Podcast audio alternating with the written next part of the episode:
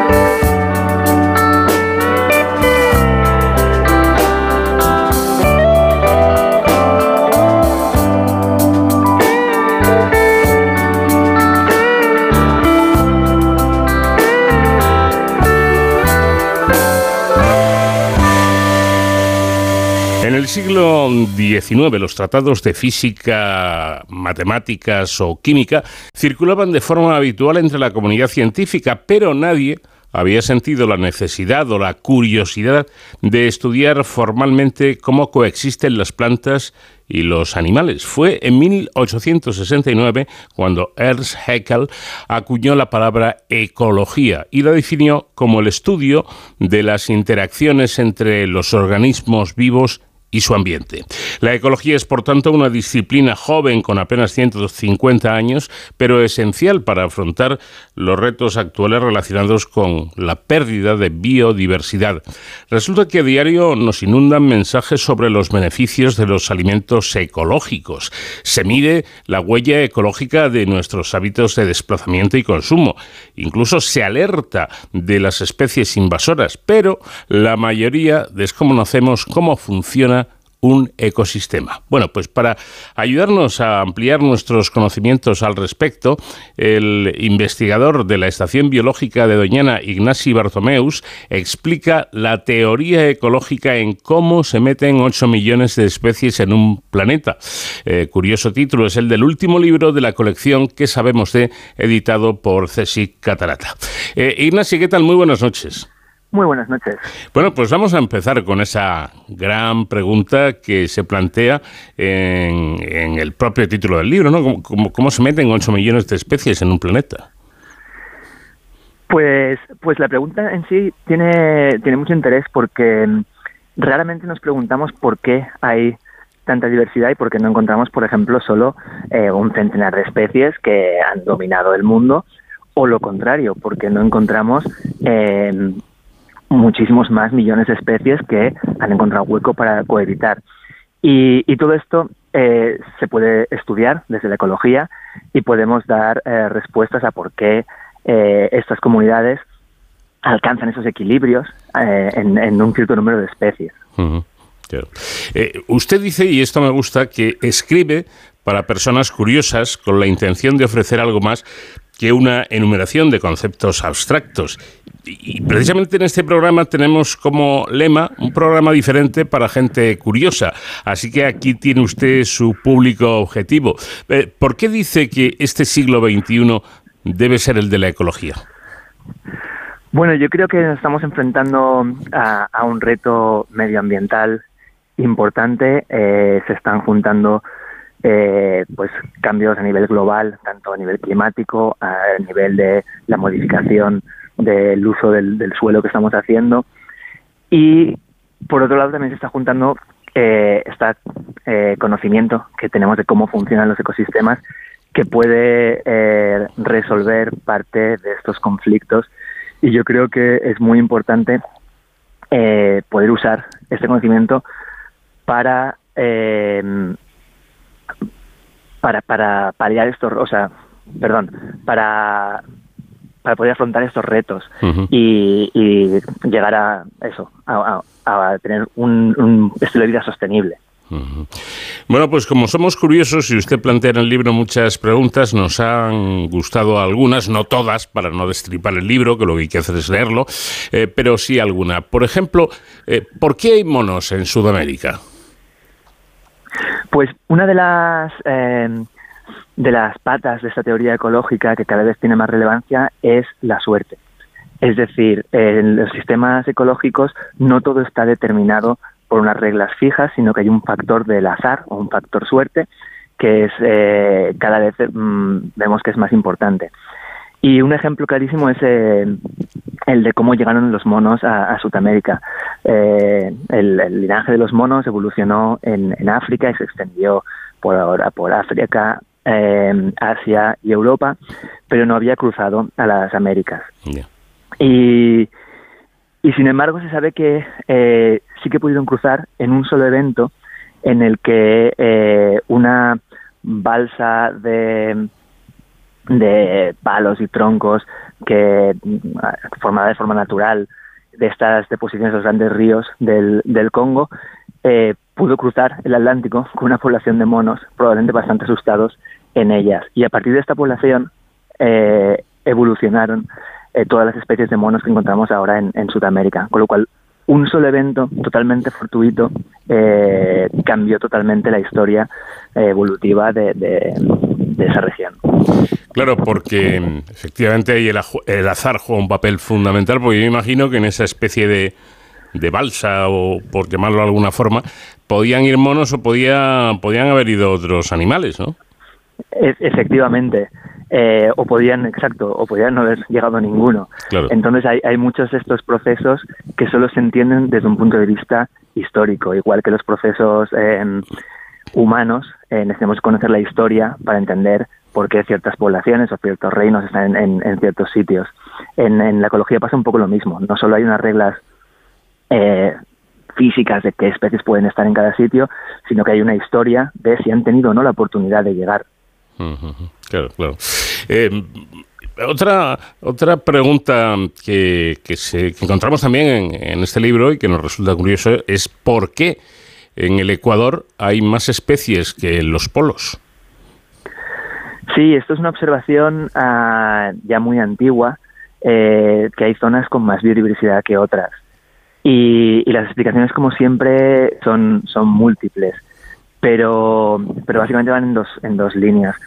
Una es que la disponibilidad de agua es vital para la vida y, y en el Ecuador hay disponibilidad de, de agua y temperaturas que son eh, más agradables todo el año. Eh, si tú vas a los desiertos hay menos disponibilidad de agua por otros motivos y si te vas a los polos esta agua está congelada con lo cual tampoco es disponible para la vida. Y luego hay otra cosa muy importante que es eh, también relacionada con, los temas históricos que hablábamos, que es que en el Ecuador ha habido mucho más estabilidad. Es decir, que las especies tienen mucho más tiempo para evolucionar y para ir rellenando todos los nichos, todos los huecos, que todas las oportunidades que ha dejado sin grandes em, sin grandes perturbaciones, mientras que eh, hacia el norte hemos tenido diferentes glaciaciones que han hecho un poco de reseteo de mm, mucha fauna y flora que, había conseguido colonizar, pues vino una época glacial y naturalmente esta, estas comunidades tienen que volver a empezar de cero, en cierto sentido.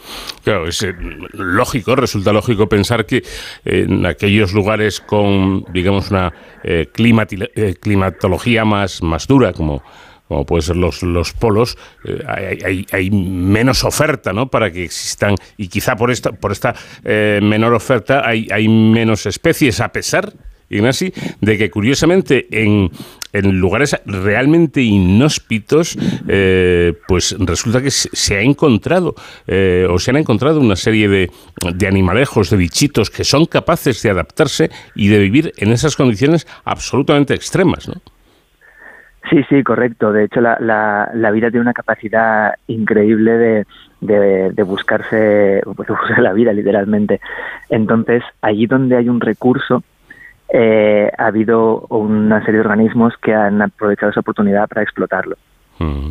Es decir, que hay em, una facilidad mm, de, esos animalejos a, mm, digamos, em, ser capaces de, hacerse fuertes, por así decirlo, y lograr adaptarse a, lugares que en principio, pues eh, con la vida no se llevan muy bien, ¿no? Sí, una cosa interesante es que desde el punto de vista humano muchas veces hablamos de esta de, de, este de quieren adaptarse o intentan adaptarse, pero realmente el proceso evolutivo es, incluso mucho más sorprendente, porque no hay una voluntad de, de, cambiar para poder utilizar pues ese recurso que nadie está usando, sino que se hace básicamente por prueba y error. Es decir, nosotros creamos variabilidad en cada vez que tenemos hijos, eh, no son iguales que nosotros, tienen mm. cierta cierta variabilidad y algunos eh, pues serán un poco más altos, un poco más eh, gordos, con más resistencia a pasar épocas de, de hambre o no, eh, y esa variabilidad es la que luego eh, nos permite ir usando recursos nuevos y se van seleccionando pues las características que, que, que son más útiles para sobrevivir en determinados ambientes. Pero, pero todo esto pasa sin que haya una voluntad detrás. Curioso. Bueno, esta, esta pregunta a mí me parece que es muy buena, ¿no? Vamos a ver. Eh, ¿cómo, ¿Cómo logran sobrevivir más de mil especies en un solo metro cuadrado? Em, Efectivamente, esta pregunta, yo creo que para explicarla eh, voy a hacer un símil con, con algo que, que, vemos cada día, que es cómo diferentes eh, empresas, compañías que venden el mismo producto sobreviven. y, y, normalmente, cuando diferentes eh, compañías sobreviven en el mismo, o sea, vendiéndote lo mismo, es por dos motivos. O sea, uno es porque lo que ofrecen es muy parecido. Es decir, que si una compañía ofrece eh, un producto mucho más barato que la otra, acabará dominando y la otra acabará quebrando. Eso pasa con los animales o, plantas. Si uno se reproduce mucho más y mejor que el otro, acaba dominando y el otro se excluye. Pero claro, vemos que esto no es lo que suele pasar en la naturaleza. ¿Cuál es el siguiente componente? El siguiente componente es lo que nosotros llamamos diferenciación de nicho. Es decir, que si tú eh, haces algo ligeramente diferente, puedes evitar esta competencia. En el caso de las empresas puede ser que eh, pues tú estás focalizando en, otro sector o haces un producto que es, es diferente, eh, de manera que te evitas competir directamente con, con la otra empresa. Y eso es lo que hacen, eso es lo que pasa en la naturaleza que mientras que unas plantas se especializan en captar eh, fósforo, eh, otras lo hacen más en nitrógeno y, y, van repartiéndose el nicho de forma muy fina, de manera que eh, evitan esa competencia tan fuerte. Entonces, la combinación de esos dos mecanismos es lo que te hace que si tú compites mucho menos que otra especie, te buscas otro recurso. Claro. Y cuando coexistes es porque las dos sois igual de buenas. Estás ahí, ahí, y ninguna puede desbancar a la otra. Bueno, hay una eh, aseveración, podríamos decir, de eh, científicos que dicen que existen unos 8 millones de, especies, pero eh, me ha llamado la atención que usted duda de esto, alegando que, que pueden ser muchas más, ¿no? Sí, no es una duda que, que yo tenga. Los propios científicos que escribieron el, esta última revisión de, de, qué cifra se estima, hablan de que es una estimación. Y eso es porque, porque conocemos muy poco. Eh, conocemos bastante bien las especies que tenemos de vertebrados, de mamíferos, eh, incluso de, plantas en ciertas zonas, como pueden ser Europa, Estados Unidos. Pero cuando pasamos a, a especies mucho más pequeñas, insectos, eh, invertebrados, especies marinas de profundidades o en continentes menos accesibles, realmente sabemos muy poquito y cada año se describen muchas especies nuevas. Entonces, haciendo cálculos, eh, tenemos una incertidumbre de cuántas pueden, pueden ocurrir. Entonces, sabemos que están probablemente sobre los 8 millones, pero hasta que no hagamos el trabajo no sabremos esa cifra. Bueno, la, la, teoría ecológica expone que la evolución es el único motor para crear nuevas especies a partir de las ya existentes. Bueno, que algunas especies llegan a nuevos sitios por procesos de dispersión y que las condiciones ambientales y las interacciones entre especies son las encargadas de regular las comunidades ecológicas. Pero falta un elemento que antes mencionaba nuestro invitado, un elemento más en este puzzle, que es la suerte, el azar. Es decir, que en un mundo eh, aparentemente milimetrado, donde todo parece que está encajado en su lugar, en su sitio y tal, resulta que no hay que olvidarse del azar, ¿no? Sí, sí, exacto. Como te comentaba, cada vez eh, vemos que es más importante eh, incorporar esta, esta dimensión a nuestros estudios. Y eso es porque, porque sería mucho más fácil eh, si pudiésemos tener ecuaciones como los físicos, donde podemos, eh, dadas unas condiciones iniciales, saber cuál es el resultado. Y eso nos daría paz de espíritu y podríamos eh, tener una teoría muy elegante. Pero en ecología, dado la cantidad de procesos que pasan y, este, y esta construcción histórica que tenemos de lo que, lo, que ha pasado anteriormente, eh, partiendo de las mismas condiciones, podemos llegar a resultados diferentes dependiendo pues de partes que, que dependen del azar.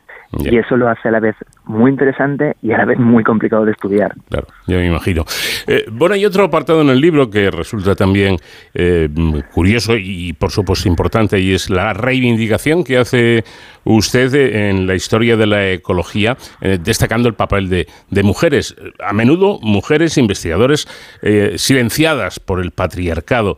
Investigación y mm, machismo. ¿No, no, ¿No es esto algo que chirría? ¿No es algo contradictorio?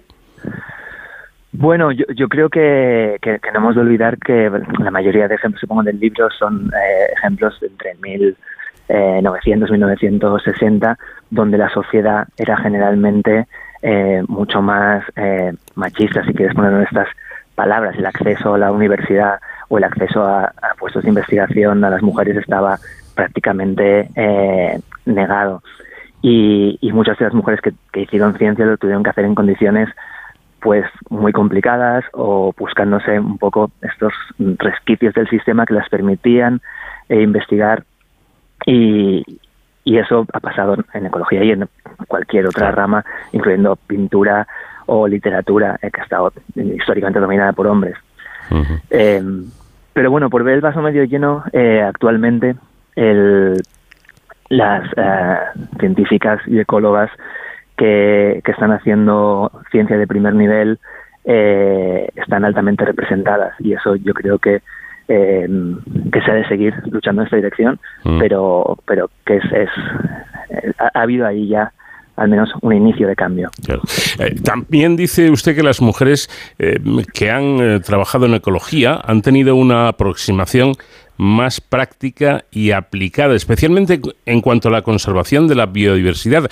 Y cita eh, los casos de dos ilustrísimas primatólogas, como son Jane Goodall y Diane Fossey. Eh, es decir, que el, trabajo que, eh, que hicieron estas mujeres fue importantísimo. Sí, sí, correcto. Esto es una apreciación personal, no, no, no estoy seguro de que, de que realmente sea así, pero es cierto que muchas de las eh, mujeres en, en, ecología que han realmente cambiado el paradigma en los últimos años han tenido esta, esta vertiente eh, quizá menos eh, de ecología básica, sino de realmente poder aplicarla y empezar a cambiar eh, el, el, mundo en ese sentido. Y me pareció curioso resaltarlo y, y, y, no puedo decir mucho más de si hay una causa o un efecto ahí. Bueno, pero el, el, el simple hecho de, de, reconocer eh, la existencia de estas investigadoras y, y, de su trabajo, yo creo que ya es importante. Además, en su libro habla, eh, evidentemente, de, muchas más mujeres importantes en ecología y entre ellas nos congratula una española que es Montserrat Vilá. Sí, correcto. Montserrat Vilá, de hecho, fue mi directora de tesis mm. y de la que yo he aprendido eh, mucho de lo que sé de ecología y, es actualmente una líder a nivel mundial del de, trabajo sobre, sobre plantas exóticas o invasoras y valía la pena reivindicar también la ciencia que se hace que se hace en España. Bueno, aunque según dice la ecología eh, no ha sido capaz de hacer predicciones finas sobre el mantenimiento de la biodiversidad, parece claro eh, que está el, el, mejor seguro, digamos, para, para que los sistemas mantengan sus, sus, funciones es esto, ¿no? Es decir, que la vida siga existiendo de algún modo, depende de ello. Sí, sí, exacto. Eh, yo siempre hago una analogía con, con los modelos de predicción de, del tiempo. Entonces, somos altamente capaces de saber que, que en Sevilla en agosto uh, habrá ciertas condiciones, pero nos es muy difícil predecir si mañana lloverá o no en un punto eh, concreto. Claro. En ecología pasa algo parecido. Eh, entendemos muy las reglas generales de cómo van a funcionar las, la, las comunidades, eh, de animales y plantas, pero es muy difícil hacer presiones finas de qué pasará eh, si eh, cambia este parámetro en este sitio en concreto. Hmm. Y como indicabas, eh, lo que sí sabemos es que el, el, seguro más grande que tenemos es la biodiversidad porque da variabilidad claro. y da variabilidad a muchos, a muchos niveles. Eh, como tú decías, la evolución eh, trabaja con lo que ya hay, con las especies que ya hay y con lo cual cuantas más haya, más probabilidades hay que eh, la evolución pueda trabajar eh, con, eh, con, con, los recursos, o sea, con, con esa variedad que tenemos. Uh -huh. Y, y luego también eh, ante los cambios bruscos que estamos haciendo a nivel climático, a nivel de uso del suelo, cuantas más especies haya, más probabilidades que haya unas pocas que se puedan adaptar a ese cambio. Mm. Viendo es que si al final tenemos un sistema muy simplificado, donde solo quedan un par de especies, somos muy vulnerables a que cualquier pues, cosa que les pase a esas especies eh, haga que se desmantele el, sistema. Eh, y vamos a ver, casi para terminar, eh, ¿cree usted que somos capaces, hablo de, la gente en, general, no, no, ya los investigadores, de, de los ciudadanos, de la gravedad de acabar con una especie? ¿Tenemos claro que cada especie es, necesaria, que no está aquí de adorno, que, que, todo existe por algo? Bueno, yo, yo creo que, que no somos conscientes en nuestro día a día, en nuestra pequeña burbuja, muchas veces viviendo en ciudades, de, que realmente está habiendo esta, esta extinción masiva y, y, de las implicaciones que tiene.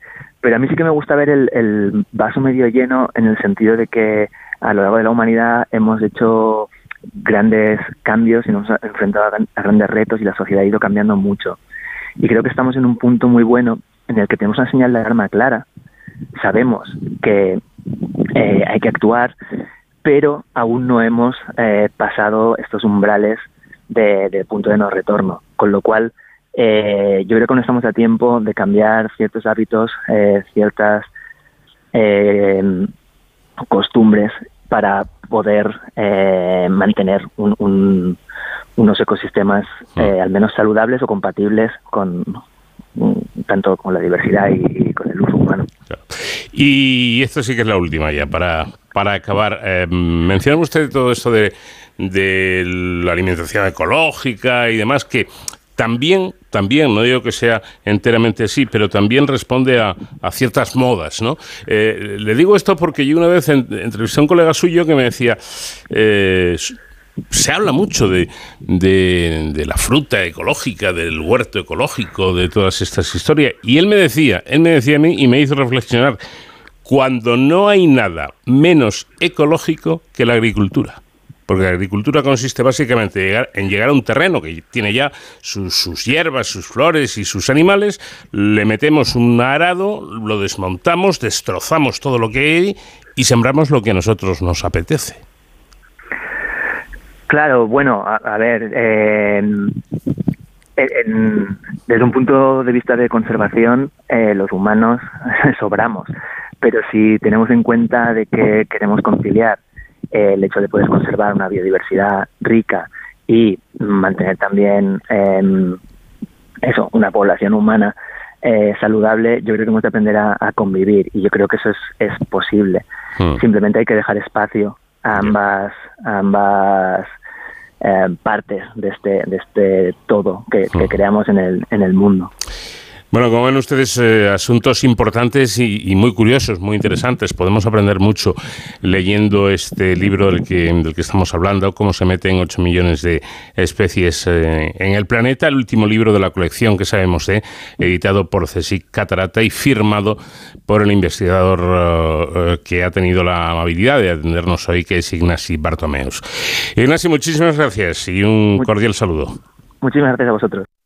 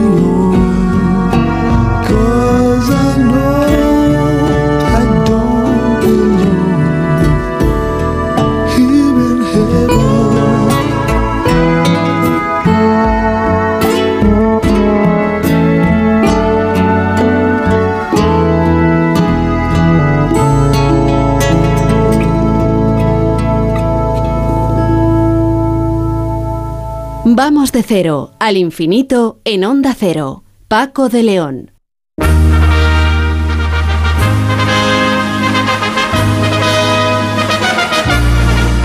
Un animal emblemático de la ciudad francesa de Tours es el elefante conocido como Fritz, que está disecado y se exhibe en el jardín del Museo de Bellas Artes y que es el protagonista de la historia que hoy nos trae Sonsoles Sánchez Reyes. ¿Qué tal, Sonsoles? Buenas noches.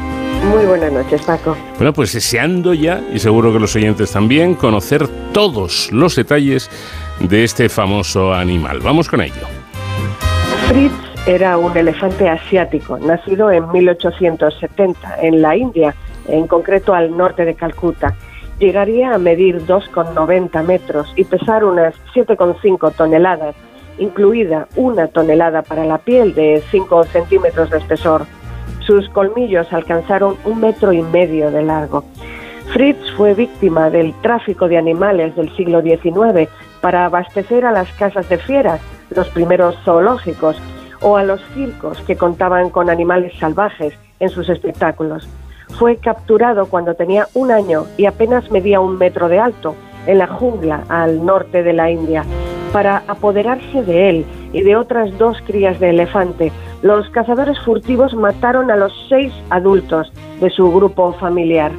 Embarcado en un carguero en dirección a Europa, pasó meses en el mar en un viaje de más de 10.000 kilómetros en pésimas condiciones, junto a cientos de otros animales, panteras, leones, leopardos, capturados jóvenes para ser más dóciles y ocupar menos espacio en el trayecto.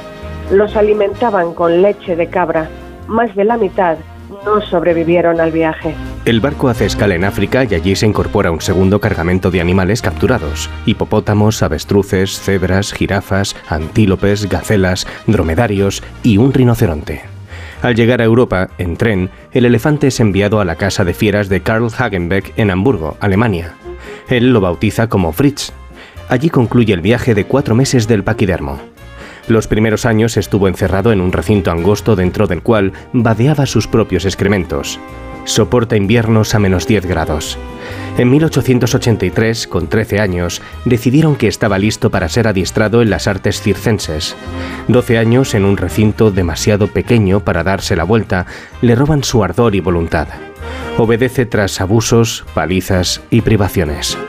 Aprende a andar sobre ruedas, a saludar y contonear al compás y se une a un circo ambulante yendo en tren de ciudad en ciudad. Repite los mismos gestos una y otra vez, y sus rodillas están hinchadas de arrodillarse. Parten de gira por Alemania a un ritmo entre 40 y 60 poblaciones por año.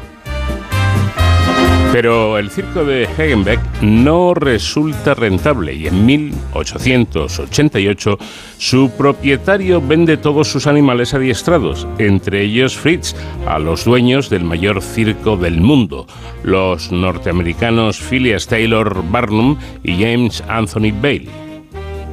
Sus nuevos amos lo entrenan con extrema dureza, de lunes a sábado. El domingo descansa el personal y nadie va a alimentarlo. Los métodos son más brutales que los de su anterior circo. Los entrenadores no usan látigo, sino ancus, un gran palo prolongado por un afilado gancho.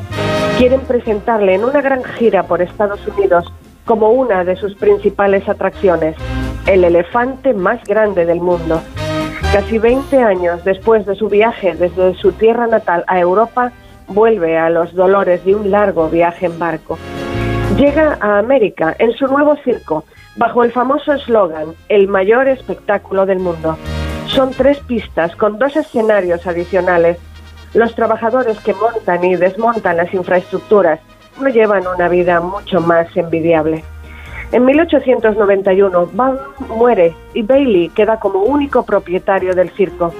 Con los años, América se le queda pequeña y decide probar fortuna en Europa.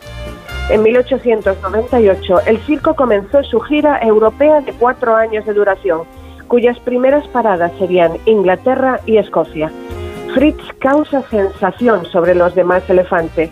El ritmo es frenético, con dos representaciones diarias, y las duras condiciones causan muchas bajas entre los animales.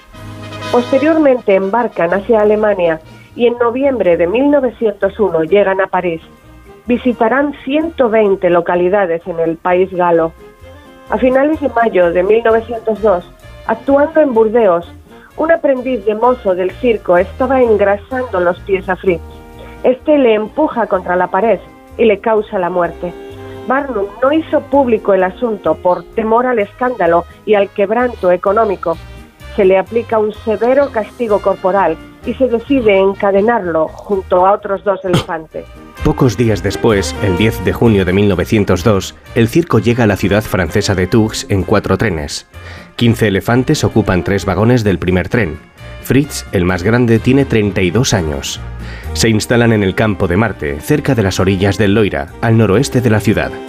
Estarán allí dos días para cuatro funciones. Después de la última función, el 11 de junio, la compañía desmonta el circo por la tarde y organiza un desfile desde el campo de Marte, pasando por la Rue Léon Bouget y el Boulevard Beranger para terminar en la estación de ferrocarril de Tours, donde los animales serán cargados en vagones en dirección a la localidad cercana de Saumur. Muchos habitantes de Tours y los pueblos vecinos vienen a admirar la comitiva, pues los desfiles son casi las únicas salidas ocasionales de los animales. Cuando la procesión llega a la Place Nicolas Fromot, Fritz se agita y se vuelve incontrolable por una razón desconocida, provocando temor a los adiestradores por lo ocurrido en Burdeos hacía apenas unos días. Provoca también el pánico en la multitud que seguía la comitiva. Hay varias versiones de esta historia.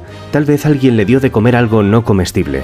Quizás fue por las cadenas y el trato insalubre. Según un extracto de prensa en Le Memorial du Putois, le habrían quemado en el tronco con un cigarro o se habría tragado un cigarrillo, lo que podría explicar su ira, pero ninguna fuente de Touraine de la época lo menciona. La hipótesis más probable es que el animal se encontrase en un periodo de mutismo, caracterizado por una fuerte agresividad. La dirección del circo decide entonces deshacerse del elefante y da órdenes para ello. Los empleados lo rodean con otros dos elefantes en un intento de derribarlo. Una vez el elefante está en el suelo, cadenas y cuerdas envuelven su cuello en un intento de estrangularlo. Fritz murió en la vía pública unas tres horas después, mientras los espectadores miraban. El señor Bailey, director del circo, dona el cuerpo a la ciudad de Tours, que lo acepta ese mismo día. Ante el riesgo de rápida putrefacción, un descuartizador de Ossuera en Touraine descuartiza al animal y limpia su esqueleto, mientras un artesano del cuero de Tours prepara su piel. Siguiendo el consejo dado al alcalde de Tours por M. Bansby, decano de la Facultad de Medicina y Farmacia de la ciudad, el conjunto se envía a Nantes a Anatole Soto, que momifica y diseca los restos y vuelve a montar el esqueleto. Fritz es medido, 4,5 metros de largo, que se convierten en 7 desde la punta de su cola al extremo de su trompa. Al terminar su trabajo, orgulloso, Soto exhibe el esqueleto y el cuerpo disecado de Fritz en unas vitrinas durante dos meses y recibe numerosos visitantes. El conjunto regresa a Tours el 5 de mayo de 1903 por el Loira, en el vapor Fram. Fritz se exhibe entonces en el edificio que alberga el Museo de Historia Natural y el Museo de Bellas Artes de Tours desde 1828 en la Place de Sarx, el esqueleto en una sala del segundo piso y el cuerpo en el vestíbulo de la planta baja. El museo fue trasladado en 1910 al antiguo Palacio Arzobispal cerca de la catedral, al ser adquirido por el ayuntamiento, llevándose allí el cuerpo de Fritz.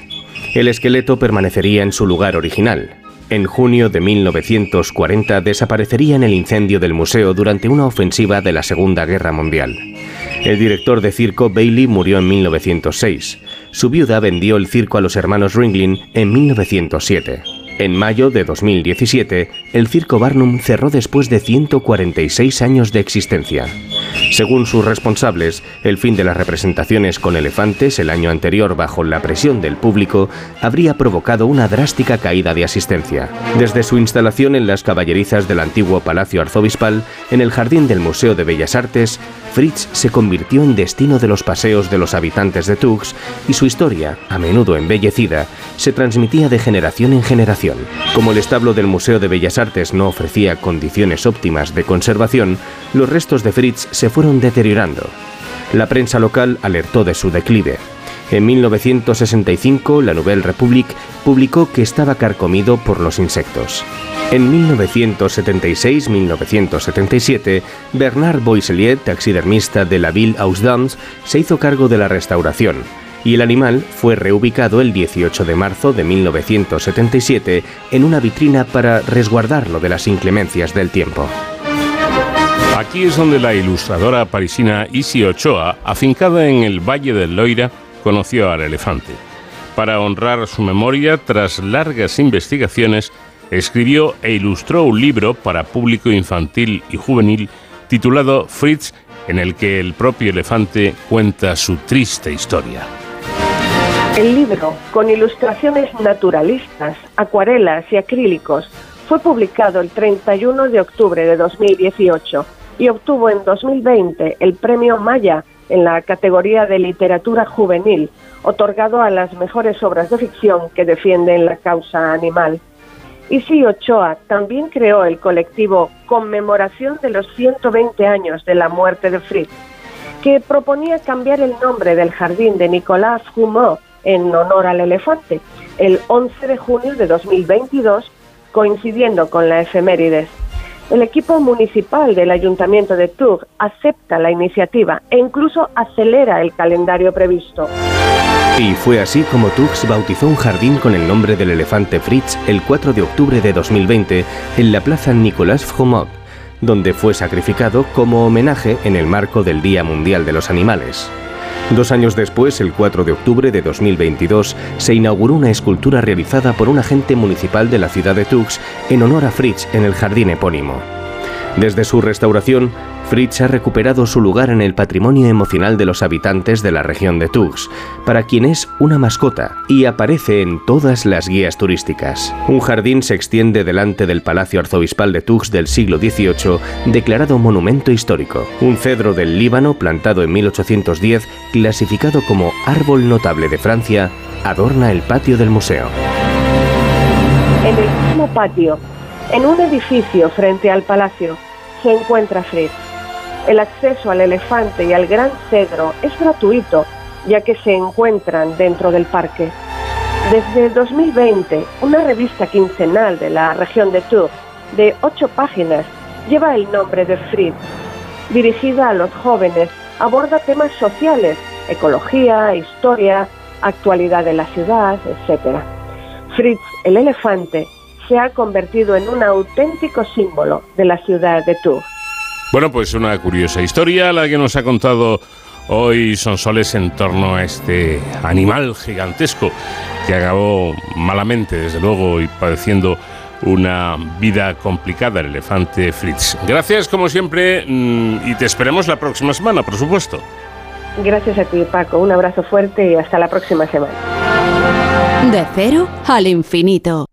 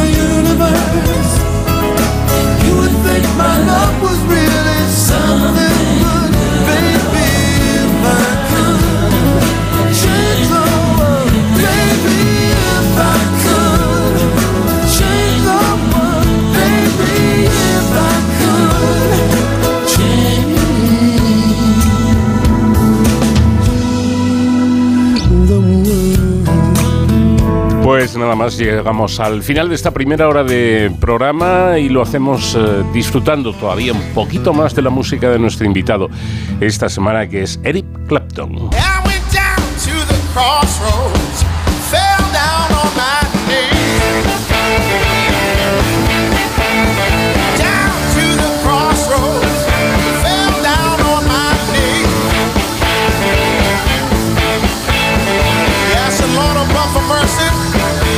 amei.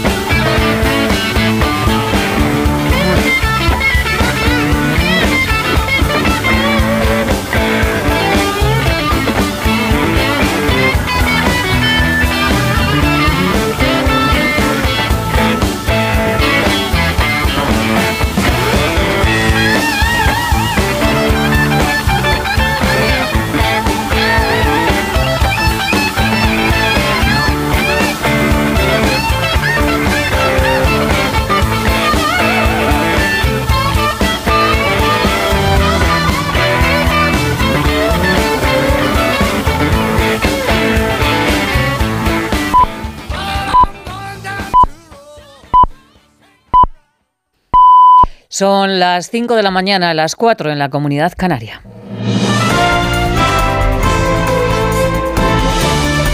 Noticias en Onda Cero. ¿Qué tal? Buenos días. El Partido Socialista reúne hoy al Comité Federal para aprobar las listas para las elecciones del próximo día 28 de mayo. Cita para engrasar la estrategia electoral a unos días de que se debata la moción de censura en el Congreso. Los socialistas aprovecharán este debate de la moción para reprochar al Partido Popular su posición de abstenerse. Dice el ministro de la Presidencia, Félix Bolaños, que Alberto Núñez Feijóo no es valiente y con su abstención favorece los posibles pactos con la ultraderecha. ¿Por qué hace tres años el Partido Popular votó en contra de la moción de censura de Vox y ahora se abstiene? ¿Es menos extremista Vox ahora que hace tres años? ¿O es que el señor Feijóo es menos valiente? ¿O es que sabe que el PP sin Vox, sin la ultraderecha, no es nada? Realmente en ningún otro país de Europa un partido conservador se abstendría ante una moción de censura de la ultraderecha extremista como es Vox. La última encuesta del CIS coloca a los socialistas con una ventaja de casi cinco puntos con respecto al Partido Popular. Según el sondeo, el partido de Núñez Fijo pierde casi dos puntos y Podemos tres. Obtendría un 10% de los votos, igual que el partido de Santiago Abascal, Vox. En este escenario, el presidente del PP, Núñez Fijo, ha presentado la Fundación Reformismo 21, una organización para buscar ideas y construir la alternativa de gobierno. La fundación rescata figuras de los gobiernos de José María Aznar y de Mariano Rajoy como Josep Piqué o Fátima Báñez. El objetivo, ha dicho Feijó, es reconstruir España sin etiquetas. La composición plural de este Consejo se explica también por un deseo serio y sincero del partido que lidero de huir de capillas y de facciones ideológicas. Creo que a España le ha llegado la hora de salir de las trincheras. Es preciso volver a construir con leyes, con decisiones políticas razonables, pero sobre todo con valores cívicos que han sido rechazados. Y una foto más de la política, la que han protagonizado la vicepresidenta Yolanda Díaz y el líder de Más País, Íñigo Errejón. Juntos presentaban el informe Precariedad y Salud Mental, un acto en el que han transmitido buena sintonía. Errejón dice que da gusto trabajar con el ministerio de Yolanda Díaz y la vicepresidenta añadía que la política no va de ruidos ni de presiones. De esta forma respondía a las presiones de Podemos para cerrar un pacto electoral no quiero poner a la vicepresidenta en un compromiso, pero no siempre pasa con todos los ministerios de este gobierno, pero con este ministerio en concreto da gusto trabajar. Em, y se ha trabajado bien, y hemos trabajado con compromiso, y hemos trabajado con complicidad. La política es esto, y no me voy a cansar de decirlo. La política va eh, de hablar de la vida de la gente. La política no va de ruidos. De la economía les contamos que el Banco Central Europeo descarta el contagio a Europa tras la crisis de Credit Suisse, pero no logra calmar a los mercados. Los principales bancos han perdido en una semana más de 50.000 millones. La inestabilidad ha provocado una bajada del Euribor de algo más de medio punto. Y este sábado, familiares, amigos y compañeros de profesión despiden a la actriz y presentadora Laura Valenzuela, cuya capilla ardiente ha quedado instalada la pasada noche en el tanatorio de San Isidro en Madrid. Valenzuela ha sido una de las presentadoras presentadoras más carismáticas de televisión en los años 60 y 70. Paco Paniagua. Moderna, inteligente, con idiomas, sus cualidades profesionales y personales la convirtieron en la primera gran presentadora de la televisión en España y la más internacional. Fue la primera y única presentadora también hasta el momento de un festival de Eurovisión celebrado en España, Madrid 1969. Saludamos asimismo a los países de la red de Intervisión que transmiten este programa. Su primera gran despedida fue en el año 71 para casarse con el productor Luis Dibildos. La despidió el gran Tony LeBlanc. Laurita se nos va porque va a contraer matrimonio dentro de pocos días. Después vendrían 25 largos años de retiro hasta su vuelta a la pequeña pantalla. La Academia de la Televisión la reconoció en vida su gran trayectoria profesional.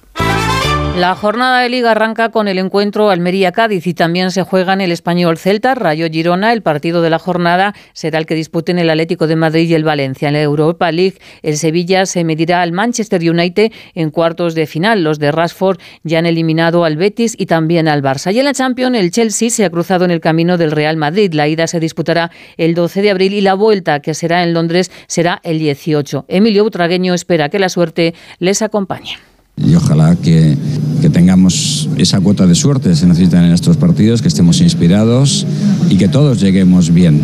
Eso es muy importante. Si nosotros eh, llegamos en, en un buen momento, somos conscientes de que podemos competir contra cualquiera. Insisto, conscientes de las dificultades que vamos a afrontar, pero también con una gran confianza en nuestros jugadores. Más noticias en Onda Cero cuando sean las 6 de la mañana, las 5 en la Comunidad Canaria y en ondacero.es. Síguenos por internet en ondacero.es.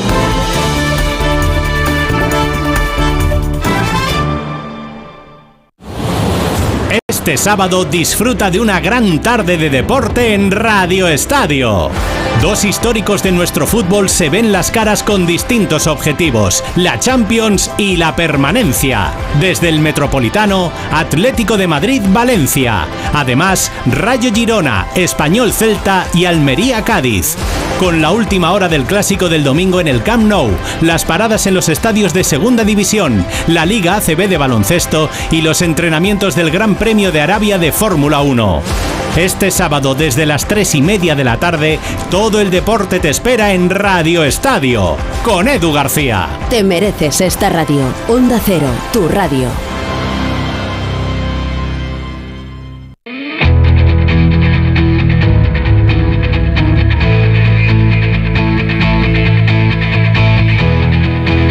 En Onda Cero, de cero al infinito. Paco de León.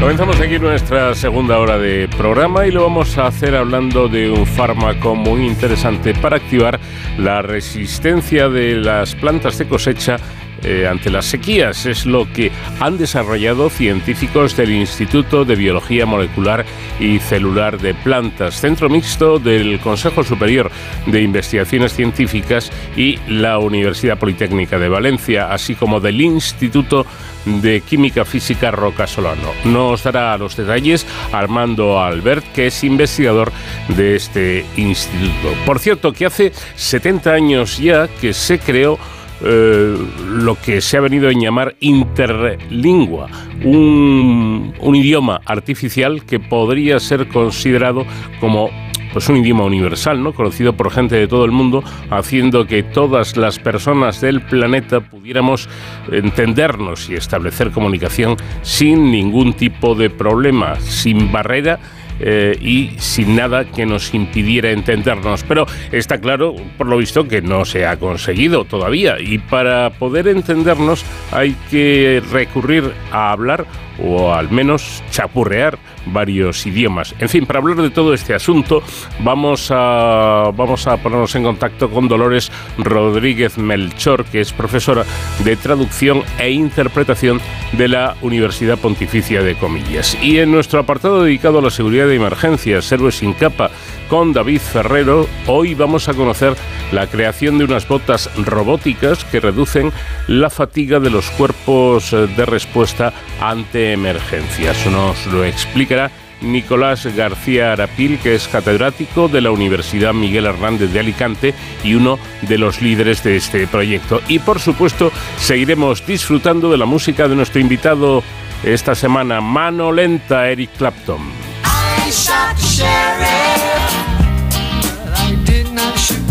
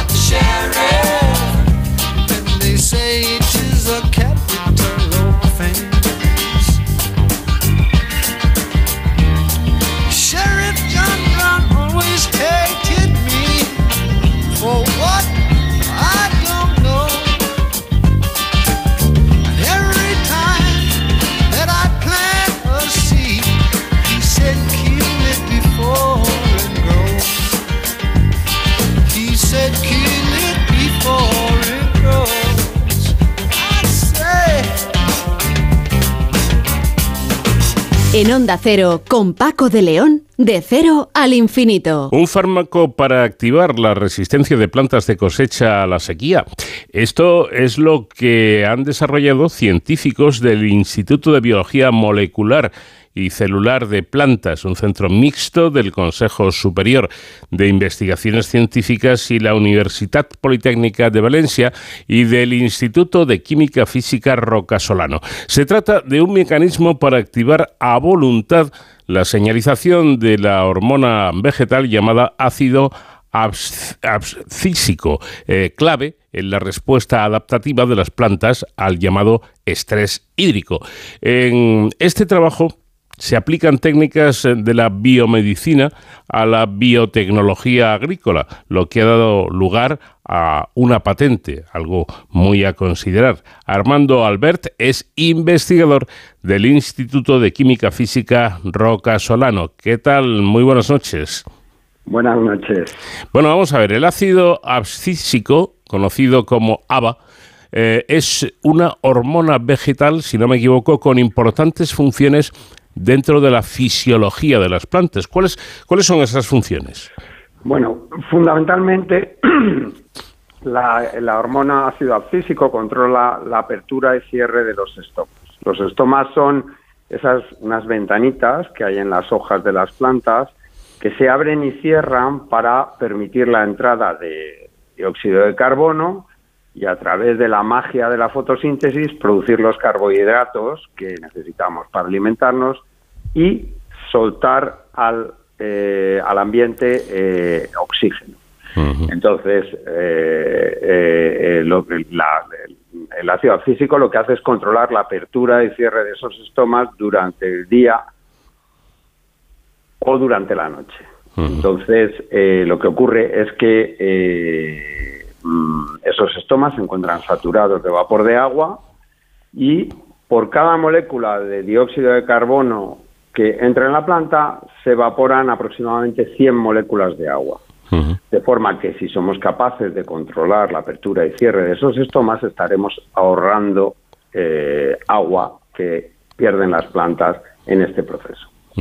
Bueno, a ver, si, si no he entendido mal, eh, lo que ocurre es que la, adaptación de las plantas a situaciones de estrés provocadas por, por eh, falta de agua, por déficit hídrico, puede, puede favorecerse mediante la activación de esta fitohormona, ¿no? Exactamente.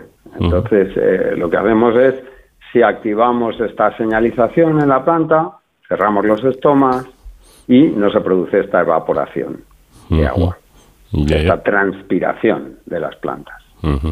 Bueno, basándose precisamente en, la estructura eh, atómica de las proteínas implicadas y utilizando técnicas de ingeniería genética, ustedes han creado un receptor modificado de este ácido de ABA que se activa mediante una molécula mimética. ¿Qué hacen exactamente este receptor, este receptor y la molécula? Bueno, lo que hacemos es hacer activar, conseguir eh, como las dos piezas de un puzzle, ¿no? Que encajen perfectamente una molécula que nosotros hemos diseñado en el receptor, un receptor modificado de ácido abscísico para que se active la respuesta a nuestro interés. Nosotros ponemos una molécula que encaja perfectamente en el receptor de abscísico y pone en marcha en la planta toda la respuesta, eh, toda la respuesta mediada por el ácido abscísico y se interrumpe el consumo de agua por parte de mm. las plantas. Eh, tengo entendido que que ustedes em, han comprobado que la molécula también permite reducir la pérdida de agua por transpiración, como antes nos explicaba, en plantas de tomate, ¿no? Sí, sin ningún problema. Si tenemos el receptor modificado, eh, eh, el, rendimiento es mucho mejor. Pero con la molécula tal cual ya es capaz de producir o de interrumpir la transpiración de plantas de cosecha como el tomate, pero estamos investigando también en otros eh, otras plantas de cosecha, como sería el trigo o el arroz.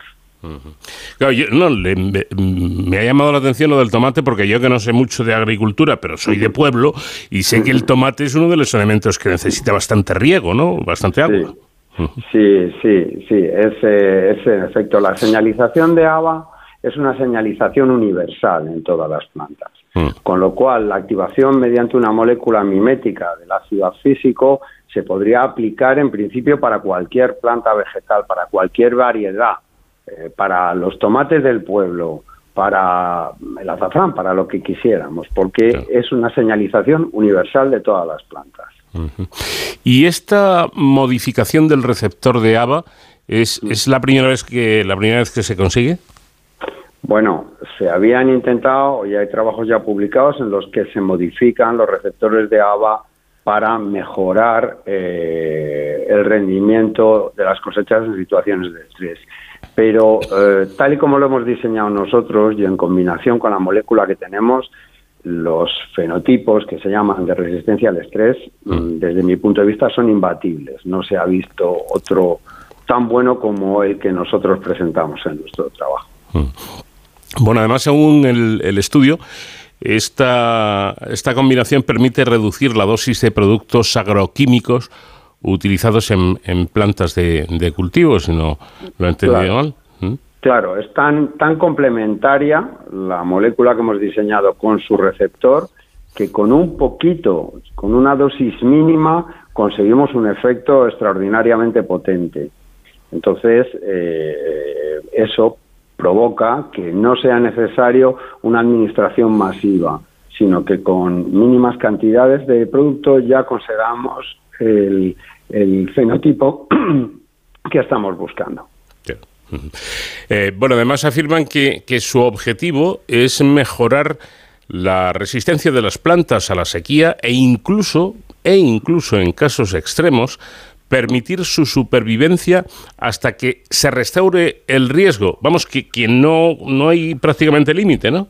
Bueno, claro, una de las cosas que hemos comprobado en nuestro estudio es que las plantas tratadas eh, con nuestra molécula eh, pueden resistir bastantes días de sequía. La planta, por supuesto, sufre el efecto de la sequía, pero cuando luego se vuelven a regar, frente a las proteínas no tratadas, recuperan su, eh, su estado original y no como las plantas que no han sido tratadas que ya no vuelven a crecer. Con lo cual, permitiría, por ejemplo, pues eh, eh, una suministración a demanda en un momento que hay una situación de, estrés hídrico, que hay una sequía puntual y posteriormente cuando se vuelve a regar, pues las plantas recuperan sus características normales. Claro, esto es muy importante. Volviendo, por ejemplo, a, lo del a lo del tomate, pues una una sequía eh, en una plantación de, tomate eh, de tomates puede suponer una si no la ruina una pérdida económica muy importante no para el agricultor. Y, de esta manera se evitaría o sea eh, el agricultor podría entre comillas digamos que controlar la sequía y que su dinero no se vaya por ahí. Exactamente los, los tomates son plantas de temporada son plantas de temporada se podría conseguir por algún problema normalmente casi siempre son de regadío, pero se podría conseguir que eh, interrumpir de alguna manera eh, el riego por algún motivo que hubiera, que fuera necesario, y posteriormente, cuando se volviera a implementar, pues continuar con la, con la producción normal. Claro. Efectivamente. Bueno, claro, mm, de este modo no me extraña que hayan establecido ustedes una una patente, ¿no? Y hay que recordar, yo creo que lo sabe todo el mundo, pero que en ciencia las patentes son importantísimas como medio de financiación, ¿no? Sí, es muy interesante, sí, porque nuestra investigación es fundamentalmente básica, no está especialmente orientada al mercado, pero muestra muy claramente cómo haciendo una investigación muy básica, determinando la estructura atómica de las proteínas, haciendo ensayos de biología molecular, es posible alcanzar un objetivo que tenga interés para, eh, para, para el mercado. Nosotros tenemos la patente eh, ya licenciada y esperamos que alguna empresa se decida a explotarla. Bueno, pues yo no, no, soy ningún experto, ¿no? Pero tal, tal como está, nos está planteando el tema, yo creo que es muy interesante y alguna, alguna empresa estará muy interesada en poder comercializar esta, esta fitohormona. ¿no? Decíamos que, que para este trabajo han utilizado estrategias aplicadas previamente en el campo de la biomedicina. A ver, biomedicina, agricultura, explícanos un poco esto. Sí, bueno, eso es muy interesante también. Lo que hemos hecho ha sido intentar diseñar, utilizar las mismas estrategias que se usan para diseñar medicinas contra el cáncer o diseñar eh, antibióticos nuevos para obtener nuestra molécula, con una diferencia fundamental. Aquí, desde que nosotros en el laboratorio encontramos una molécula y la podemos sintetizar, hasta que la podemos probar en un invernadero y ver cuál es su efecto en plantas modelo o incluso en plantas de cosecha, puede pasar un mes. Mm. Sin embargo, cuando tú estás diseñando una medicina, tienes que, una vez que tienes la molécula sintetizada, tienes que probar en un modelo de patocitos, por ejemplo, luego en un modelo de ratón, luego hacer estudios clínicos, luego ese periodo es muy largo y extremadamente caro. Nosotros y con implicaciones éticas, por supuesto. Nosotros, desde el diseño en el laboratorio, en el Instituto de Química Física Roca Solano, hasta poder probar las moléculas en, los invernaderos en Valencia puede ser eh, menos de un mes. Eso agiliza enormemente. Y lo que hemos usado es exactamente las mismas técnicas bioinformáticas, las mismas técnicas estructurales y de biología molecular que se utilizan para las medicinas y que están bien establecidas para crear esta medicina para las plantas. Es curioso, desde luego interesante, lo cual podría plantearnos que eh, muchas cosas eh, están, digamos, diseñadas para, para los seres vivos, no ya humanos o no humanos, pero seres vivos y, y las plantas pues no dejan de ser seres vivos, efectivamente. Pero hacen ustedes también una advertencia y es que esta molécula ISB09 deberá pasar estudios de seguridad alimentaria como cualquier agroquímico y, y esto hay que considerarlo, ¿no? Claro, esto hay que considerarlo. Ya tenemos algún ensayo hecho que muestra que no parece que la planta sea tóxica para algún organismo modelo que se utiliza en los vertidos de las aguas y, es importante. Sabemos también que la, molécula no es tóxica para las plantas, pero, por supuesto, pero, por supuesto, habrá que hacer, hay unos estudios que son establecidos perfectamente y que cumplen una regulación europea que tienes que ver que no es tóxica para las abejas, para los peces, para los pájaros, son unos ensayos que se hacen y que eh, yo espero que eh, se lleven a cabo próximamente y que o que la empresa que gestione la patente sea capaz de hacerlo. Pero mire, tiene una pinta, si es que a los científicos no nos gusta hablar de pintas, pero, pero si no si no es dañina para las plantas, si no es dañina para eh, estos organismos modelos eh, bacterianos, es muy probable que no sea dañina para, para ningún organismo. Pues ojalá, ojalá sea así. Estamos armando en, en el camino de que las plantas de cosecha eh, no dependan del agua, no dependan del riego.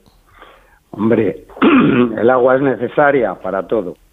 O sea, mm. no estamos hablando de, suprimir el consumo de agua.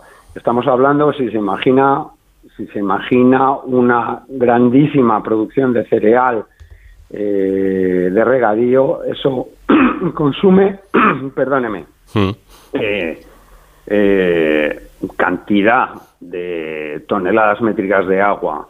Con que seamos capaces de reducir ese consumo en un 5, en un 10%, ya sería un ahorro importantísimo. Hmm. Y no solo eso, sino que si hay algún problema y lo podemos evitar, temporal, un problema de sequía temporal, pues mm, sería también extraordinariamente beneficioso.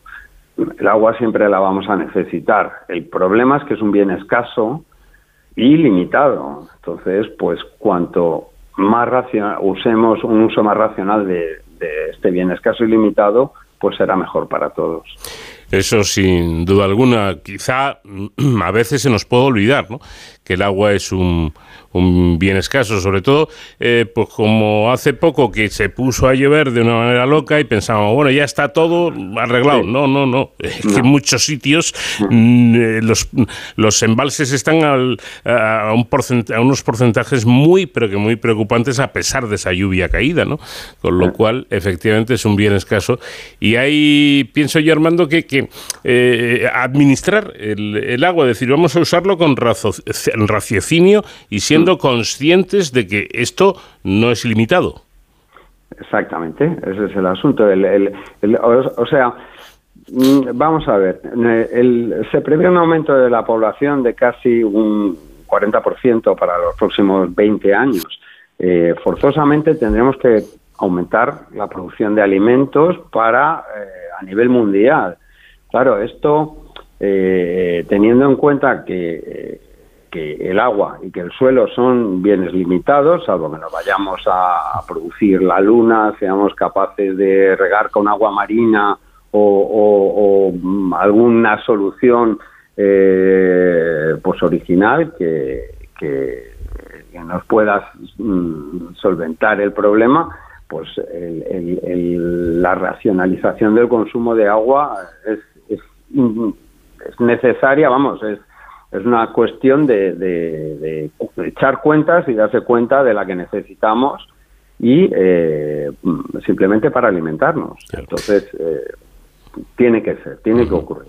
Además, yo me, yo me imagino, eh, no lo sé, pero me imagino que los agricultores son los primeros interesados en, en este asunto, porque ellos, ellos utilizan y necesitan el agua para su modo de vida, ¿no? Y, no se trata de, venga, vamos a explotar aquí el agua que haya, ¿no? Porque si se acaba, se acabó. Y entonces vienen las catástrofes económicas también. Ya, son los primeros interesados, los primeros eh, eh, interesados y los que más ahorran agua y eh, en general. Solo hay que darse un paseo por la huerta en Valencia o por los invernaderos de Murcia. Es absolutamente controlado. Estamos acostumbrados o tenemos la idea ideal de un agricultor que es un señor con sombrero de paja chupando una ramita de trigo y, arrodillado, pero son unos eh, auténticos eh, innovadores, unos auténticos eh, emprendedores que tienen el mayor interés en aumentar la productividad de sus cosechas, haciéndolo de una manera sostenible y, desde luego, disminuyendo, disminuyendo el consumo de agua a, tope, todo lo que pueden. Bueno, yo, yo creo que me falta la pregunta principal, ¿eh? y, es eh, la que le voy a hacer ahora mismo.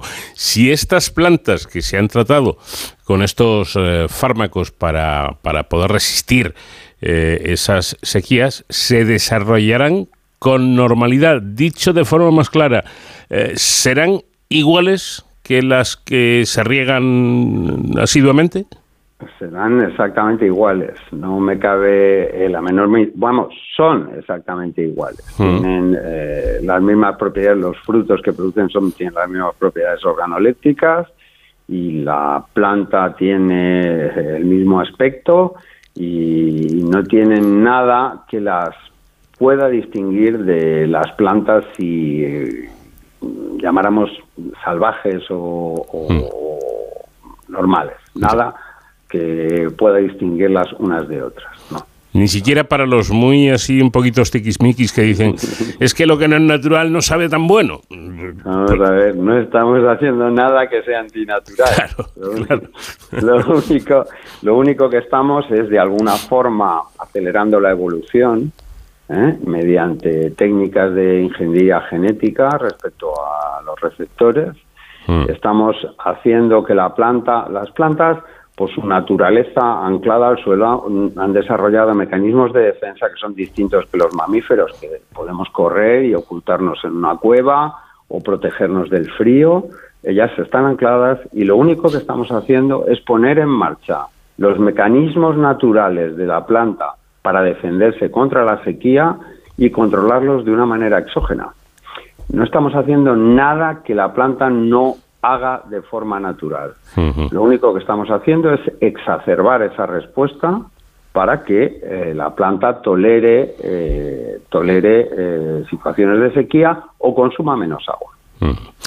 Bueno, pues ven ustedes qué, estudio y qué logros tan impresionantes, tan interesantes, que de nuevo consigue la ciencia. Bueno, consigue, consiguen nuestros científicos, que, que los de aquí los de casa son muy buenos, como Armando Albert, investigador del Instituto de Química Física Roca Solano. Armando, ha sido un, un placer, enhorabuena por ese trabajo y gracias por atendernos. Lo mismo les digo. Muchas gracias. En Onda Cero, con Paco de León, de cero al infinito. ¿Cuántos idiomas se hablan en el mundo? Yo no tengo el dato, pero deben ser eh, bastantes. Y, hombre, eh, cada vez la gente se prepara más en esto y sobre todo las nuevas generaciones pues ya hablan uno, incluso dos idiomas, aparte de, del suyo propio. Hace 70 años, eh, no sé si lo sabían, se creó Interlingua, un, idioma artificial eh, que podría ser entendido por gente de todo el mundo, haciendo que todas las personas del planeta, imagínense, pudiéramos eh, entendernos y establecer comunicación sin ningún tipo ni de problema ni de barrera, pero está claro que no se ha conseguido porque estamos hablando de que han pasado 70 años y para poder entendernos hay que recurrir a hablar o al menos chapurrear, chapurrear algún que otro idioma y así lograr entenderlos. El, inglés parece imponerse, bueno, ojo, que el español también, pero ni siquiera esta lengua o estas lenguas eh, más internacionales las habla todo el mundo. Eh, la teoría es fácil, aprendamos todos los terrícolas el mismo idioma y ya está, pero está claro que la práctica es muy complicada. Bueno, para hablar de todo ello vamos a dirigirnos a una experta como es Dolores Rodríguez Melchor, que es profesora de traducción e interpretación de la Universidad Pontificia de Comillas. Profesora, ¿qué tal? Buenas noches. Hola, buenas noches, Paco. Eh, bueno, estaba yo pensando, además como padre que soy de una traductora, que igual esto del idioma hablado por todos les quita a ustedes el trabajo. Bueno, eh, hipotéticamente podría quitarnos el trabajo. Lo que sucede es que hoy por hoy el pensar que toda la humanidad va a conformarse con hablar un único idioma común creo que está muy lejos de hacerse realidad, francamente. Eh, y, esto de interlingua, mm, que yo creo que suena a, menos gente que el esperanto. Eh, ¿Es lo mismo? ¿Qué diferencias hay? ¿Cómo va esto? Sí, el, interlingua es una lengua artificial lo mismo que el esperanto. Hubo, a partir de un determinado momento en el siglo XIX, se empezaron a crear diferentes lenguas artificiales. Eh, una de ellas es el esperanto, otra de ellas es el Volapunkt, por ejemplo, pero eh, Interlingua se creó más adelante, se creó en el año 1951, eh, más básicamente por un movimiento a favor de las lenguas universales que parte de la academia, es decir, de expertos en lingüística que eh, en el periodo de entreguerras y después en el periodo después de la Segunda Guerra Mundial eh, experimentan la necesidad de que la humanidad se comunique con un único idioma eh, que tenga reconocimiento internacional. Entonces, la diferencia entre interlingua y esperanto es que el esperanto eh, cuenta con una base eh, distinta de interlingua, aunque tiene cosas comunes. El esperanto básicamente está formado por una base de vocabulario de diferentes idiomas de Europa Occidental y una gramática muy basada en las lenguas eslavas.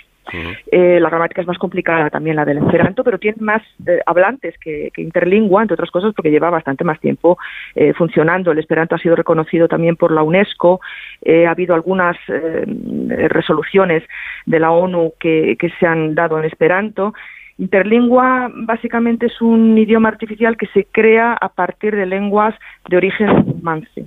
Hay cinco lenguas básicas de control, que son el español, el italiano, el portugués, el francés y el inglés.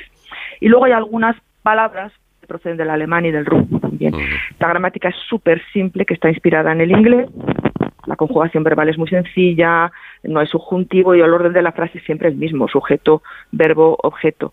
Esto hace que sea muy fácil de comprender sobre todo si se es hablante de lenguas romances, evidentemente. Si se es hablante de chino o si se es hablante de árabe, la comprensión eh, no va a estar a menos que se haya estudiado la lengua. Eh, claro, pero yo, mm, bueno, yo no soy nadie en este sector, ¿no? Pero quiero decirle que yo no conozco a nadie que hable ni, ni el interlingua ni el esperanto. ¿Dónde, dónde hay gente que hable en estos eh, idiomas? Hablantes. Tiene más o menos unos 1.500 hablantes en todo el mundo mm. y para encontrar hablantes de interlingua probablemente hay que ir a un congreso de hablantes de interlingua que se celebran, me parece, si no recuerdo mal, cada dos años. Es una lengua muy restringida al ámbito académico. Tiene bastante éxito en, entre académicos, por ejemplo, de los Países Bajos eh, o de Suecia, incluso, pero ya digo, en todo el mundo habrá como unos 1.500 hablantes nativos. El esperanto sí que es eh, una lengua más difundida, eh, se calcula que aproximadamente tiene cerca de dos millones de hablantes en todo el mundo. Yo sé que conozco a una persona que, habla esperanto, eh, pero claro, no lo utiliza en su vida cotidiana, evidentemente, pero sí tiene un cierto número de hablantes interlingua, mucho menos, evidentemente. Ya. en su caso en concreto, usted que es traductora e intérprete, ¿conoce alguno de estos dos idiomas artificiales, el interlingua o el esperanto? Los conozco de oídas, por así decirlo. Interlingua es que se ha hecho bastante viral últimamente porque eh, hay un eh, doctor en lingüística de la Universidad de Vigo, el doctor Carlos Barcárcel Ribeiro, que ha viralizado Interlingua en su canal de TikTok y también en, en YouTube. Entonces, eh, ha provocado, digamos, una cierta moda de interlingua porque crea unos vídeos muy simples que están subtitulados y que llegan a la gente porque efectivamente cualquier persona que hable o español o italiano, francés, portugués, rumano, eh, catalán, eh, lenguas romances básicamente, entiende lo que dice este profesor sin necesidad de haber estudiado interlingua. Claro. Eh, realmente tengo una un interés especial o una curiosidad por escuchar a alguien hablando el esperanto o el interlingua, por ver qué, sonido tienen, ¿no? Cómo, cómo, cómo es eh, este tipo de, eh, de, idiomas artificiales que, aunque lo he explicado perfectamente bien nuestra invitada. Sería así como, eh, digamos, utilizar distintos idiomas y hacer una especie de, de popurrí ahí para, para derivar en una especie de idioma diferente, ¿no? Sí, es, es un idioma que está, mm, digamos, formado a base de estandardizar diferentes lenguas. Hay, tiene que haber tres lenguas de base de control para que una palabra se introduzca en el vocabulario de interlingua. Y mm, yo no sé hablar interlingua, eh, pero tengo aquí delante un texto que puedo leer por si tienes la curiosidad de, Hombre, claro. cómo suena. Por supuesto. Eh, pues, pues es un texto que procede de la Biblioteca Electrónica de Interlingua, que tiene eh, bastante literatura adentro y es una pequeña explicación de lo que es interlingua que voy a proceder a leer a continuación. Pues escuchamos. Eh, muy bien. Interlingua es un lingua completa perfecta pro comunicación internacional. A causa de su vocabulario internacional es una gramática totalmente regular sin excepciones. Cientos de millones comprende interlingua a primera vista. Interlingua funciona en casa, en escuelas, en oficios, en nombre locos hubo bisonia comunicación sin fronteras. Usa interlingua con tu familia, amigos, en la escuela o en tu labor profesional. Qué curioso, ¿no? Qué curioso. Suena familiar, ¿eh? Es decir, que no, yo no estoy escuchando a unas cosas que no me suenen de nada. Es decir, eh, creo que me podría atrever incluso, cometiendo un poquito de osadía, a, a traducir lo que dicen, más o menos, ¿no? Sí, esa es la idea precisamente. La, idea es que cualquier persona que hable una lengua romance sea capaz de deducir em, la comprensión del idioma. Evidentemente, cuando se escucha interlingua, se produce en la mente eh, la necesidad de encontrar correlaciones con palabras que conocemos de nuestro propio idioma y de otros idiomas eh, de origen romance si los conocemos. Y entonces es así como se entiende. Ya. Comentaba antes que, esto está, digamos, más bien asentado o dirigido em, al mundo, no sé si académico eh, y demás.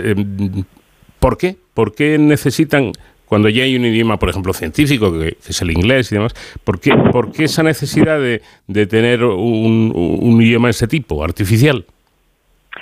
Mm, la, idea de la creación de interlingua, lo mismo que la idea de la creación del esperanto y de otros idiomas artificiales, es evitar el sesgo cultural. Es decir, mm. que si todos hablamos inglés como lengua franca en el mundo, queramos o no, vamos a tener un sesgo eh, cultural hacia el, inglés.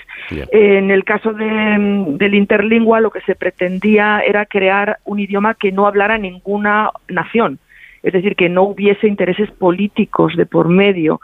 Evidentemente, para que esto se promocione, lo que tienen que entrar en juego son los intereses políticos. Si todos los países de, lenguas como el español, el portugués, el italiano, francés y el inglés nos pusiéramos de acuerdo, si pusieran de acuerdo nuestros gobernantes en que interlingua se va a estudiar en la escuela y que va a ser nuestro medio de comunicación en las organizaciones internacionales, Interlingua en 20 años eh, dominaría el mundo, pero yo creo que lo que falta es el interés político. Pero ¿por qué se crea Interlingua? Para evitar que una cultura y un idioma dominen al resto de las culturas y los idiomas del mundo. Pues ha dado usted en la clave, porque mi siguiente pregunta es si a la, a la sociedad eh, global eh, y, y, sobre todo a los poderes fácticos les interesa que exista una lengua universal o no les interesa. Por lo que la experiencia ha demostrado, yo creo que no interesa. Eh, porque evidentemente la creación de una lengua universal implica el dejar de lado las lenguas nacionales, las lenguas culturales.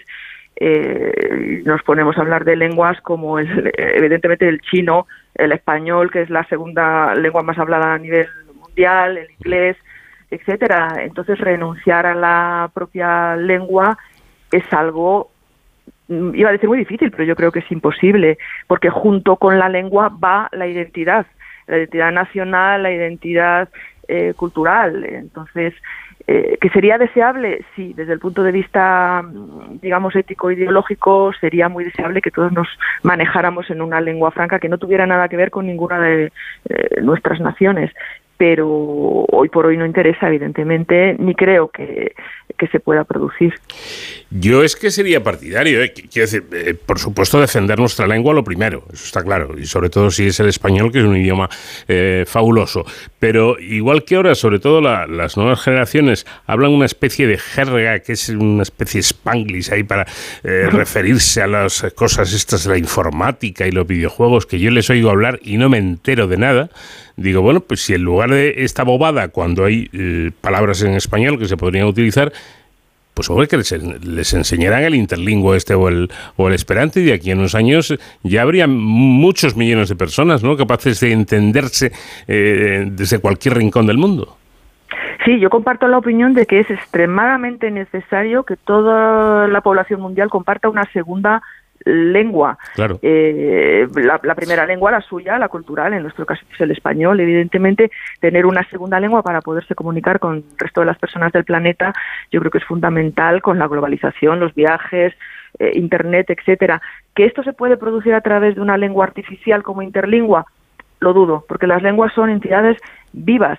Entonces, mm, yo creo que probablemente dentro de eh, 20 años, 30 años, 50 años, no lo sé, a base de que todos nuestros jóvenes han estudiado inglés en las escuelas, pero lo han mezclado con su lengua eh, materna, habrá una especie de pidgin, una especie de criollo entre eh, el inglés y diferentes lenguas que se habrá creado eh, a base de conversaciones en chats en internet y de vídeos colgados en YouTube y en TikTok y en diferentes plataformas y todos hablarán y se entenderán en una lengua viva que se transforma con el tiempo, que es una de las características fundamentales que tienen todas nuestras lenguas.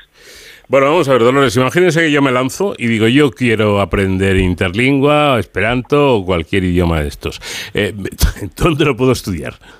Pues eh, se, puede estudiar con más facilidad de lo que parece, porque em, se puede encontrar eh, vocabulario, gramática, lecturas en la página de la Unión Mundial Pro Interlingua, como suena, la UMI, si se introduce en Google interlingua aparecen diferentes eh, páginas, una de ellas es esta, la de la UMI. Hay un curso en Memrise, que es una plataforma de aprendizaje de lenguas que usa flashcards, por ejemplo, para favorecer la memoria. Y luego hay cursos gratuitos en línea, como Interlingua Pro Omnes de Carlos Enrique Vilas Boas, que eh, se puede encontrar en Internet y ya digo que es, que es gratuito.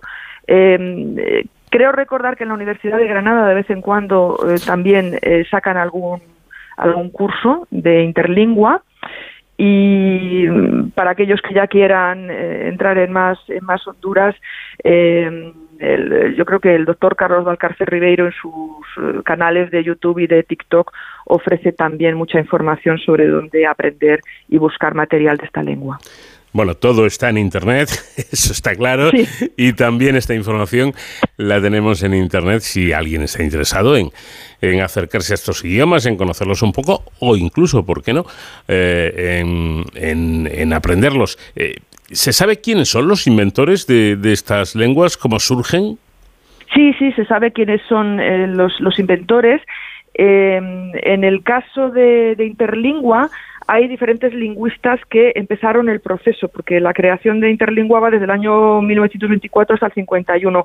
Quien publicó la gramática y el vocabulario definitivo, el diccionario definitivo de Interlingua, fue un lingüista Alexander Gode, eh, concretamente, que eh, recopiló todo el trabajo de sus eh, colegas anteriormente y, luego pues el, el Esperanto, el, el etcétera, todos tienen un, un inventor que ahora mismo no recuerdo los nombres de ni de uno ni de otro, pero en el caso del Esperanto fue un oftalmólogo polaco y en el caso del Volapük, que es otro de los idiomas estos artificiales que existen, fue un clérigo alemán eh, que también lo hizo con este ánimo de que eh, en fin, de paz, de aunar culturas, etcétera, se sabe, se sabe los creadores quiénes son, evidentemente. Qué interesante, desde luego, el conocer todo esto. Eh, por cierto que eh, cuando hablo con una traductora, eh, insisto en que yo en mi casa la tengo, y, siempre me acuerdo de algo que vi realmente curiosísimo, lo que viene a demostrar que su profesión no es todavía muy conocida, porque yo estaba viendo un programa de televisión, no recuerdo ni cadena ni programa, lo tenía ahí de fondo, ¿no? Entonces la, mm, presentadora pidió llamadas telefónicas, pues no sé por qué motivo, y entonces le pasan una llamada y ella pregunta, hola, buenas tardes o buenas noches, eh, ¿con quién hablo? Pues con Mercedes, por ejemplo. Ah, ¿a qué te dedicas, Mercedes? Y dice, yo soy traductora, estoy estudiando traducción e interpretación. Dice, pues hombre, a ver si hay suerte y pronto te vemos haciendo unas películas estupendas. Eh, eh, a, lo que la pobre chica dijo, bueno, yo más que películas me dedico a traducir y, a interpretar, pero que no hay que confundir una cosa con otra. Es, un, es una buena ocasión, Dolores, para decir que la traducción es un campo difícil, que hay que estudiar mucho, es un grado universitario, y que no puede ser traductor simplemente una persona, por muy bien que hable el inglés, el francés, el, alemán o el italiano, eh, con eso no vale para ser traductor, ¿no? No, no, claro, hay que hablar idiomas, evidentemente hay que tener una base de los idiomas de trabajo muy importante. El idioma de trabajo más importante es el nativo, es decir, un traductor que traduzca del inglés al español, lo mejor que tiene que dominar es el español, pero luego lo que hace falta es aprender una serie de estrategias, una serie de técnicas, es decir, eh, eh la traductología tiene mucha investigación detrás y, básicamente se basa en el concepto de que las lenguas no son, eh, digamos, eh, traducibles directamente de, de, un idioma a otro, porque hay grandes diferencias, hay maneras de expresarse totalmente distintas en un idioma que en otro, hay una cultura detrás, hay estructuras distintas en un idioma y hay que aprender no solo lenguas, hay que aprender estrategias y técnicas traductológicas. Yo lo creo. Incluso, incluso em, las, las, áreas específicas, es decir, un traductor eh, estudia, em, por ejemplo, en inglés, ¿no? Pues el, inglés técnico, el inglés médico, el inglés jurídico, el inglés económico. Eh, y eso no lo sabe uno por el hecho, por el simple hecho de saber el idioma, por muy bien que lo hable. Es decir, que, hay que estudiar, hay que estudiar. Mucho. bueno, pues eh, que haya un futuro para los traductores, a pesar del traductor de Google, que es otra historia. ¿eh? Eso no tiene nada que ver, no tiene nada que ver ni es competencia. Dolores Rodríguez Melchor, profesora de traducción e interpretación de la Pontificia de, Comillas, muchas gracias por habernos eh, comentado estas cosas tan interesantes de los idiomas artificiales que pretenden ser universales. Un saludo muy cordial. Un saludo, buenas noches, gracias. En Onda Cero, con Paco de León, de cero al infinito. Y entramos ya en el espacio reservado a la seguridad de héroes sin capa. Hoy David Ferrero nos va a dar a conocer la creación de unas botas robóticas que reducen la fatiga de los cuerpos de respuesta ante emergencias. Nos lo va a explicar precisamente Nicolás García Arapil, que es catedrático de la Universidad Miguel Hernández de Alicante y uno de los líderes de este proyecto. ¿Qué tal David? Buenas noches. Hola Paco, muy buenas madrugadas. Pues hoy vengo con un proyecto científico que yo creo que además te, va a gustar mucho, Paco, eh, que tiene que ver además este proyecto con la eficacia o la mejora de la eficacia de los servicios de emergencias ante situaciones de crisis. Eh, imagínate, ¿no? Cuando los bomberos tienen que entrar eh, a apagar un incendio o cuando hay un accidente de tráfico y los sanitarios tienen que bajar de la ambulancia para atender a los heridos. Bueno, pues en la unidad de robótica e inteligencia artificial de la Universidad Miguel Hernández de Elche y junto con el Centro Tecnológico del Calzado Inescop, eh, participan en el proyecto, fijaos que se llama ExoEpi, ¿no? Ya nos va dando pistas con eso de los EPIs, ¿no? Los equipos de protección individual que han sido tan importantes durante la pandemia, pero que para los servicios de emergencia siempre son importantes. Bueno, este ExoEpi busca eh, el desarrollo de unas botas robóticas con la capacidad, fijaos, de disminuir la fatiga de los eh, profesionales de las emergencias, de nuestros héroes sin capa. Bueno, para conocer exactamente en qué consiste este, este proyecto, este ExoEpi, contamos con eh, una de las personas que lideran el proyecto. en concreto, el profesor Nicolás García Aracil, que es catedrático de la Universidad Miguel Hernández. Eh, profesor, buenas noches, bienvenido. Hola, buenas noches. Eh, ¿En qué consiste este, este proyecto, este ExoEpi?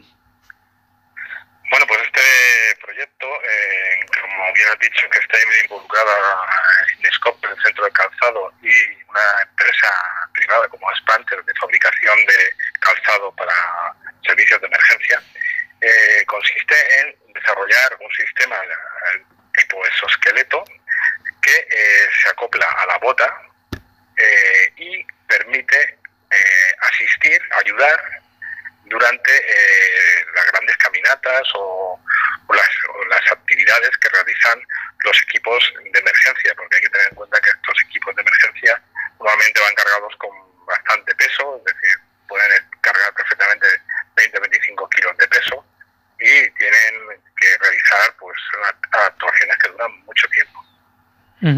¿Y con, qué sistema llevan estas botas o cómo están pensadas para que eh, alivien esa, esa carga? Bueno, pues las botas están eh, diseñadas eh, para acoplar fácilmente un sistema mecánico que lleva un pequeño motor y que cuando vamos andando y estamos empezando a la fase de que empezamos a levantar el talón, pues realizan un aporte adicional de eh, fuerza para que eh, te cueste menos el realizar eh, la acción de caminar con las, con las cargas que, que lleva. Además lleva una serie de sensores el sistema que incluso permiten, mediante algoritmos de inteligencia artificial, determinar qué tipo de actividad están haciendo los... En este caso está pensado para bomberos forestales. Es muy normal que, que estén subiendo cuestas, que estén bajando cuestas, que estén incluso subiendo escaleras. Entonces todas esas actividades el sistema de inteligencia artificial las detecta y modifica cómo se comporta eh, la bota para darle la asistencia idónea en cada momento al bombero. Y como nos está comentando, los profesionales de las emergencias pues eh, tienen que bregar ¿no? en situaciones muy difíciles, a veces con extremo calor o, donde hay agua, eh, en desastres naturales, accidentes, ¿no? Eh, están, me imagino también estas botas pensadas, que no son unas botas normales al uso, sino que tienen que estar preparadas para este tipo de inclemencias. Claro, claro, no. vamos a ver, son las botas de fabricante que está con nosotros en el proyecto, que es un proyecto eh, financiado por la Agencia Valenciana de Innovación. Spanter es un fabricante muy importante de, botas industriales, botas para equipos de, emergencia, para policía, bomberos, eh, paramilitares, etcétera, etcétera. Y ellos, eh, bajo nuestra dirección y con la ayuda inestimable de Inescope, que, en este caso la coordina todo su esfuerzo la, la doctora Francisca Arán, que está haciendo un trabajo increíble en el proyecto. Hemos diseñado unas, plan, unas botas específicas para conectar este exoesqueleto. Entonces, eh, la bota en sí ya no es una bota normal, sino que lleva un sistema eh, en lo que es la suela de la bota donde permite, donde nos podemos anclar el exoesqueleto, que es el que nos va a dar esa ayuda o ese aporte de energía adicional. Creo que ya han realizado algunas pruebas, si bien no sobre el terreno, eh, sí en entornos controlados, el laboratorio. Eh, ¿Cuál está siendo la experiencia? Eh, la experiencia por ahora es muy positiva. de hecho, bueno, las pruebas que hemos hecho todavía no son con las botas definitivas. Y aún no siendo con las botas definitivas, pues en las primeras pruebas de laboratorio medimos el consumo de oxígeno ante una caminata eh, a un paso exigente y eh, con el exoesqueleto activo ayudándote eh, hemos observado una reducción entre un 13 y un 15% del consumo de oxígeno que se puede correlacionar perfectamente con la fatiga, con una reducción de la fatiga. y ahora entra el proyecto en una última fase. ¿En qué va a consistir? Pues la, última fase del proyecto eh, tiene dos vertientes. Una es eh, tener la bota definitiva, que la vamos a tener en, un mes, probablemente o menos. Y luego, por un lado, Inescope, que es eh, certificador de equipos de protección individual, va a hacerle una serie de pruebas para que cumpla con los estándares de esos equipos de protección individual. Y paralelamente nosotros vamos a hacer unas pruebas de validación con eh, eh, los bomberos, eh, fundamentalmente con los que hemos contactado para diseñar el, dispositivo, que son los bomberos de San Vicente, en Alicante, y vamos a hacer unas pruebas con ellos para que nos den, bueno, su, su opinión, aparte de poder medir datos objetivos. Una prueba, si me permite, de fuego, ¿no? Para, para probar estas, estas botas. Eh, y quería también. Sí. Sí, no, bien dice, de prueba de fuego. Totalmente. Sí, sí, sí. Y eh, quería también eh, preguntarle, eh, porque esto, pues bueno, el tema de la robótica aplicada, ¿no? Y de la inteligencia artificial aplicada a, a la labor que realizan los profesionales de las emergencias, muchas veces tenemos ese imaginario, ¿no? Por series, por películas, por el cine, de el, el super soldado o el superhombre, pero esto podríamos estar hablando casi del superbombero, ¿no? Que serían los primeros pasos para que la capacidad de nuestros eh, bomberos o profesionales de las emergencias pues sean cada vez más eficaces gracias a la tecnología.